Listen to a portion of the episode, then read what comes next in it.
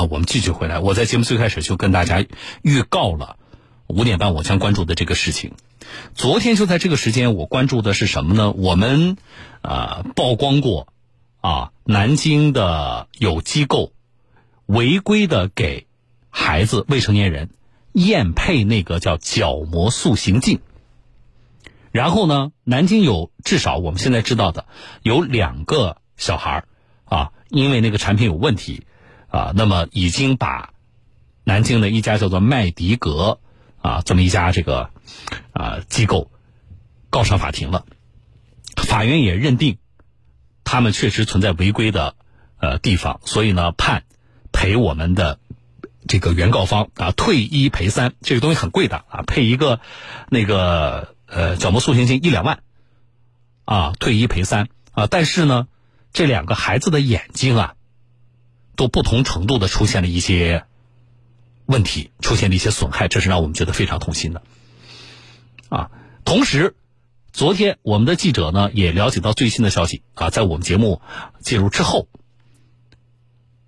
秦淮区的市场监督管理局也就违规的机构进行了处罚。这里边昨天我们曝光两家机构，一家叫做麦迪格，呃，叫什么视光中心啊？这个机构呢，二零一八年的时候，它就被曝光存在呃相关的问题啊，无证验配角膜塑形镜，然后呢已经被告上法庭了。结果我们最近记者走访，它仍然在营业，它的违规的行为也仍然在继续。所以，秦淮区的市场监督管理局。做了处罚，啊，是顶格的处罚，罚了是七十九万多，对吧？这是昨天我们说过。另外一个，还有一个是南京市秦淮区龙盘路的叫陶博士眼视光诊所，啊，我们记者去暗访啊，这个诊所的人说了，说你这个呃什么检查呀、佩戴呀，呃，在我们这就可以做，不需要去医院的，啊，但问题是我昨天跟大家说了。如果给孩子啊去验配角膜塑形镜的话，对机构的要求一定是二甲以上的医疗机构。而这个陶博士叫什么眼视光诊所，它就是一家诊所。诊所是什么概念？诊所是没有级别的，它连一级都不算，所以至少是超范围执业的。啊，那么曝光的这两家机构，我们请我们家长朋友们要特别注意。啊，然后昨天的事情我们。播出之后，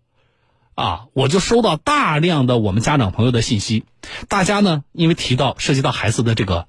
呃，用眼的健康问题，大家提了很多的问题，啊，但是这些问题太专业，又涉及到孩子的健康，我是没办法解答的。所以我今天我说了，我们家长朋友注意听今天的节目，啊，我没办法解答，我给你找了一个权威的专业的专家来解答大家问题。我们先来回顾一下，简单回顾一下这个事情啊，稍后我会连线专家。二零一五年，南京市民荣女士花费两万多元，在麦迪格视光中心给儿子小邓购买了一套角膜塑形镜，用来矫正近视。不料小邓佩戴之后，视网膜脱落。经过南京市中级法院审理，认定麦迪格视光中心销售注册证过期的产品，且没有角膜塑形镜验配资质。最终在今年三月一号判决麦迪格视光中心背后的三家公司构成欺诈，应当对小邓退一赔三。就在判决后不久，麦迪格视光中心从原先的经营地址搬到了南京市秦淮区曙光天地，改了个新名字，叫做麦迪格眼科，并申请到了医疗机构执业许可。原卫生部发布的关于加强医疗机构验配角膜塑形镜管理的通知明确，角膜塑形镜验配必须在二级以上医疗机构，由具有中级以上眼科医师职称的医师操作。三月十五号，卫健委执法人员现场表示，麦迪格眼科的职业许可等级仅仅是诊所，不得开展角膜塑形镜验配业务。诊所它是不属于二级医疗机构，首先他家不能开展啊。如果后续根据这个规定他家开展了，我们也查实了，那我们会对他进行相应的呃依法依规的处理。记者近日从南京市秦淮区市场监管局获悉，除了没有验配资质外，他们还发现南京麦迪格视光中心存在无证销售角膜塑形镜的违法行为。执法人员介绍，角膜塑形镜属于三类医疗器械。二零二零年十月，他们现场检查麦迪格视光中心，当时视光中心的医疗器械经营许可证早已到期。我们对他进行检查的时候，发现他这个铁柜里面有一些这个角膜塑形镜和一些护理液。然后呢，我们对这个角膜塑形镜进行一个甄别，发现其中有有两盒是在它的有效期届满以后销售的。这两盒角膜塑形镜货值将近四万元。按照《医疗器械经营监督管理办法》，无证经营医疗器械且货值超过一万元，应当处以货值金额十倍以上二十倍以下罚款。今年三月二十五号，在依法召开听证会后，秦淮区市场监管局决定对麦迪格视光中心作出顶格处罚。因为这个涉及到一个，它是青少年使用的东西，对这个未成年人的这个健康有影响。然后呢，就是这个公司还存在一些通过关联的企业啊进行收款这种来逃避法律的行为，所以说我们对他进行一个从重的处罚。此外，继小邓之后，又有一名消费者小高起诉了南京麦迪格视光中心。记者了解到，从二零一三年起，小高的母亲施女士就在麦迪格视光中心为他订购角膜塑形镜。他推荐的叫麦迪格这个名字嘛，然后他跟我们签的那个什么，呃，合同啦，然后包括那个我们刷卡支付的那个跳出来的 POS 单的那个啦。包括后期我们换眼镜，他连合同都没有了，我就觉得越来越越这个过程中我就有点疑惑。这一做法就是执法人员所说的通过关联企业收款来逃避法律监管。二零一八年三月十五号，施女士收看了我们的报道，得知麦迪格视光中心没有角膜塑形镜验配资质，涉嫌违规销售，于是将其告上了南京市秦淮区法院。庭审中，麦迪格视光中心辩解称，他们和南京市中西医结合医院有合作，验配诊疗是南京市中西医结合医院的医生操作的，他们只负责销售角膜塑形镜，因此不算违规。然后我们去的时候，就是在他那边验光的，什么中西医结合没有，从来没有过去过什么中西医结合医院。南京市中西医结合医院也答复法院称，他们和麦迪格视光中心不存在任何合作。二零二零年九月，秦淮区法院一审判决麦迪格视光中心构成欺诈，退还小高购件费用一万七千元，并承担三倍赔偿五万一千元。目前，麦迪格视光中心已经提起上诉，本月底在南京市中级法院二审开庭，我们也将持续关注。好了，昨天我们关注这个事情之后呢，包括涉及到的孩子啊，这个眼睛出现的各种问题，让很多的家长非常担心啊。而且好多发信息的家长呢，呃，两部分我说了一部分是孩子正在佩戴这个角膜塑形镜的，他们有很多疑问；还有一部分呢是在考虑要不要给孩子去配一个呢，大家也有很多疑问。哎，我们请专家来解答，好不好？我来连线的是南京市儿童医院眼科的主治医师张燕，张医生您好。哎，主持人你好，张医生，我们很多的听众其实对于这个角膜塑形镜，它的佩戴到底对于孩子可能起到什么样的作用，大家其实不那么明确，啊，甚至昨天我看到有听众发的信息，就是说，嗯，这个孩子班上的其他的这个家长都给孩子戴了，我们也就跟着去给孩子就就就买了一个，啊，所以大家在不是很明确的情况下，那一定就会带来这个使用上的一些啊问题。啊，所以我们能不能先请您通俗的给大家说一说这个东西啊，给孩子去带到底有什么用？哎，好的，角膜塑形镜呢，主要适用于近视儿童，一般呢在近视五十度以上和近视六百度以下，在这个范围的这个近视的小朋友呢，就可以尝试一下。因为如果说近视你戴框架眼镜的话呢，白天会比较不方便。嗯。呃，有的时候运动啊，或者主持啊，或者有一些表演啊，不是那么方便。嗯。但是呢，我们通过这个角膜塑形镜，它是一种晚上。在睡眠的时候角质近视的这样一种硬性透气性的这个角膜接触镜，嗯，就是小朋友在夜晚睡觉的时候佩戴这个角膜塑形镜，通过这个夜晚睡觉的时间，将他的这个近视呢，呃，就是矫正为正常的这种状态。嗯，第二天早上把就是角膜塑形镜摘掉以后呢，那他看东西就非常清楚了，就不影响他的学习啊、生活啊。然后最重要的一点呢，可以控制每年近视的加深和进展。哦，就是你你可能让孩子的那个近视的加深的程度，我们放缓他的这个过程。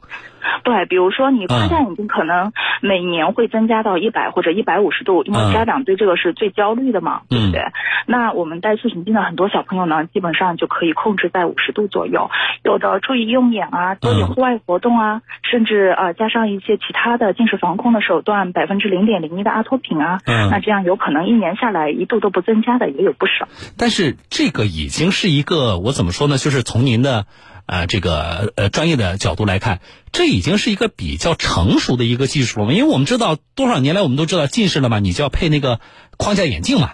这个大家似乎都知道了。但是角膜塑形镜呢，可能对比框架眼镜来说，它的普及率或者大家知晓率啊还要小很多。但是从技术本身来说，它已经是一个比较成熟的东西了吗？对，它是非常成熟的，嗯，大差不多从上世纪九十年代开始，然后它这个技术也是在不断的成熟，嗯，然后一直运用到现在的话，已经是非常成熟跟安全的一个技术了，嗯，其实跟大家所熟知的角膜，呃，就是呃，跟大家所熟知的近视激光手术，其实是差不多同一个时代发展起来的。哦，但是从现实的你们接触的这些案例来看啊，嗯。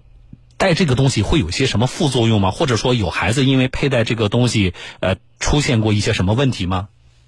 嗯，他通通过这几十年的这个一个从设计方面，第二个从材料方面的更新设计，然后材料的升级换代了以后呢，它镜片的透气透氧啊已经是非常高的，夜间睡眠呢肯定是没有什么问题的。嗯，然后我们一般呢就是。就是嗯，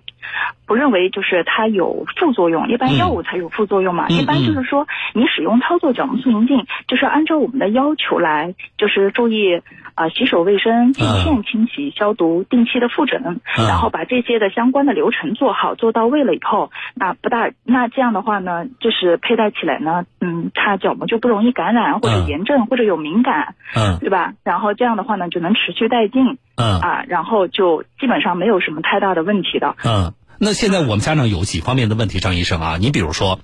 有一些家长他现在处在这个阶段，就是说他确实给孩子已经配了，孩子已经戴了，他们是在不同的社会上这些机构配的啊，但是呢，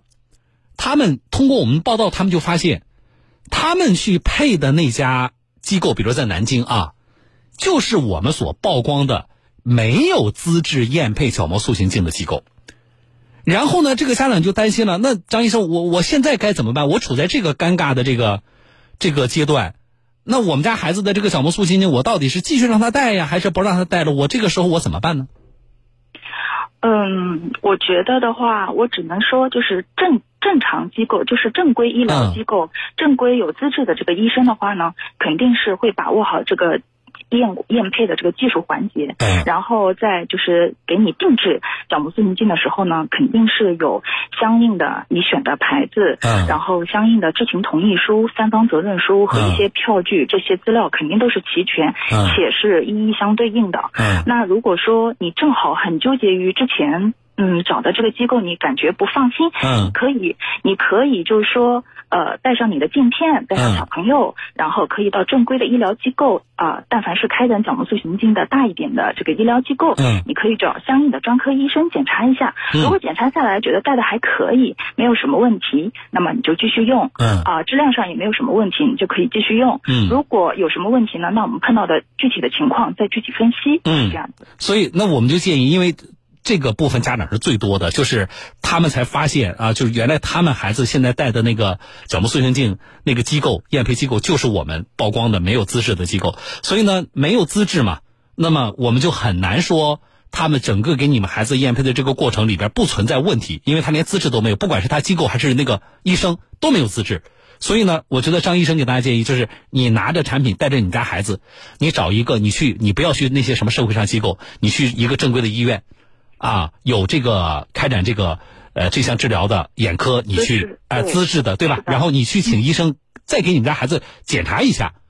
啊，我觉得这是一个好。那还有一个就是我们有些家长呢一直在考虑的过程中，就大家觉得这个东西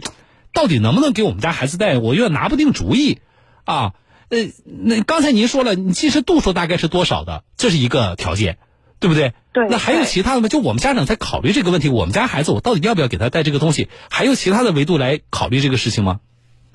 呃，就是有几个硬性的条件，嗯就是说小朋友的话呢，身体健康，没有嗯全身的疾病，没有眼部的疾病，嗯包括一些角膜炎啊，呃，严重的过敏性结膜炎啊，有些倒睫毛比较严重的啊，这样对他佩戴起来可能后期会不利的。嗯。啊，这种情况，呃，然后的话呢，小朋友呢要满八周岁，嗯。满八周岁以上，因为国家规定是满八周岁以上的，尽哦量不要去超前验配。嗯。啊，对的。然后呢，就是到正规的医疗机构做相应的眼部的检查，看你嗯。每项检查的这个数据啊，还有这个检查的这个结果是不是在它能配塑形镜的合理的范围内。嗯，那啊。嗯还有呢，就是之前我讲到的那个近视是在五十度到六百度以内，嗯然后散光的话呢，也不要太高，大概在大概在一百五十度啊、呃左右或者以内啊。嗯嗯，哎，对，是这样。我们有一个听众昨天就提供了信息，他们家小孩就是在正规医院某某大医院配的。他说我们家小孩就是，呃，我我印象中他是每个月还是多长时间，他有一个周期他要去复诊的，啊，哦，对，他嗯。就是在、其实，在验配塑形镜的时候呢，呃，正规的医疗机构啊、呃相应的专科有资质的医生呢，都会给你呃给家长给小朋友做一个科普跟宣传。啊，我们呢一般就是也会利用这个科普宣传沟通的时间，把这个角膜塑形镜相关的这个情况，还有对家长的一些要求都会讲清楚。嗯。啊，比如说，呃，那嗯，就是配角膜塑形镜的小朋友，就是年龄要满多少呀？嗯然后如果说你做完这些检查合适配，定了镜片以后啊，你要戴了一个晚上要来复诊啊，嗯连续戴一周要复诊啊，戴了一个月也要来复诊啊，后面嗯定期的话呢，大概两到三个月复诊这样子。因为嗯复诊呢是保证每次来，就是说我们 在他待了一段时间，因为有的时候小朋友在家里面，嗯、他可能感觉不出来一些异常，嗯在呃父母的话也不是太能观察出来。嗯那你这样定期到呃按照医嘱到医院里面去复诊，完了以后呢，那我们医生就会在利息灯显微镜下观测，如果发现有一些小问题、小异常，会嗯及时让你停戴，然后就是点一些眼药水处理一下，那很快就能痊愈的。如果你长期不来复诊，不按照要求，依从性不好，嗯呃，或者说家里面可能有的家长经常出差上夜班哦，没有人这样去就是照顾护理出现这样这样这样一件事的话，那也不也是不大合适的。嗯，那就是那就是小病慢慢慢慢积累，孩子眼睛就可能会出现一些比较严重的问题。而且其实我我这么来理解您说的，就是你最终出现这些严重的问题，未必都是因为那个小膜塑形镜的原因，对，而是而是因为你还是挺安全，没有按照我们的正规要求操作，比如说、嗯有的时候他清洁护理啊、卫生工作他没注意好。嗯导致小朋友角膜发炎了，那不能怪到塑形镜身上。嗯那有的时候你长期不来复诊，那我们医生跟验配师也很焦焦着急。那你不来复诊，我不知道你的情况、啊，嗯嗯催促你来你也不来，那用、嗯用起来发生了问题，嗯那算谁的责任？对不对？嗯嗯这是其实他复诊不是很重要光对，不是光一个医生他能够承担起所有的，他是靠，比如说靠家长、嗯靠小朋友也要配合家长的依从性，嗯还有呢是呃质量合格、资质合格的这样一个产品，嗯呃然后再加上应配医生的这个技术过关，嗯这样所有的一切加起来，才能把这件事情共同的做好。嗯，好，最后一个问题啊，这个东西呢，从大概大家现在反馈的情况来看，其实价格不菲的。那么我我花了两万块钱给我们家孩子戴上了，那我得给他戴多少年呢？还是说这个东西只要戴上之后，可能这辈子就摘不下去了，每天晚上睡觉都得戴？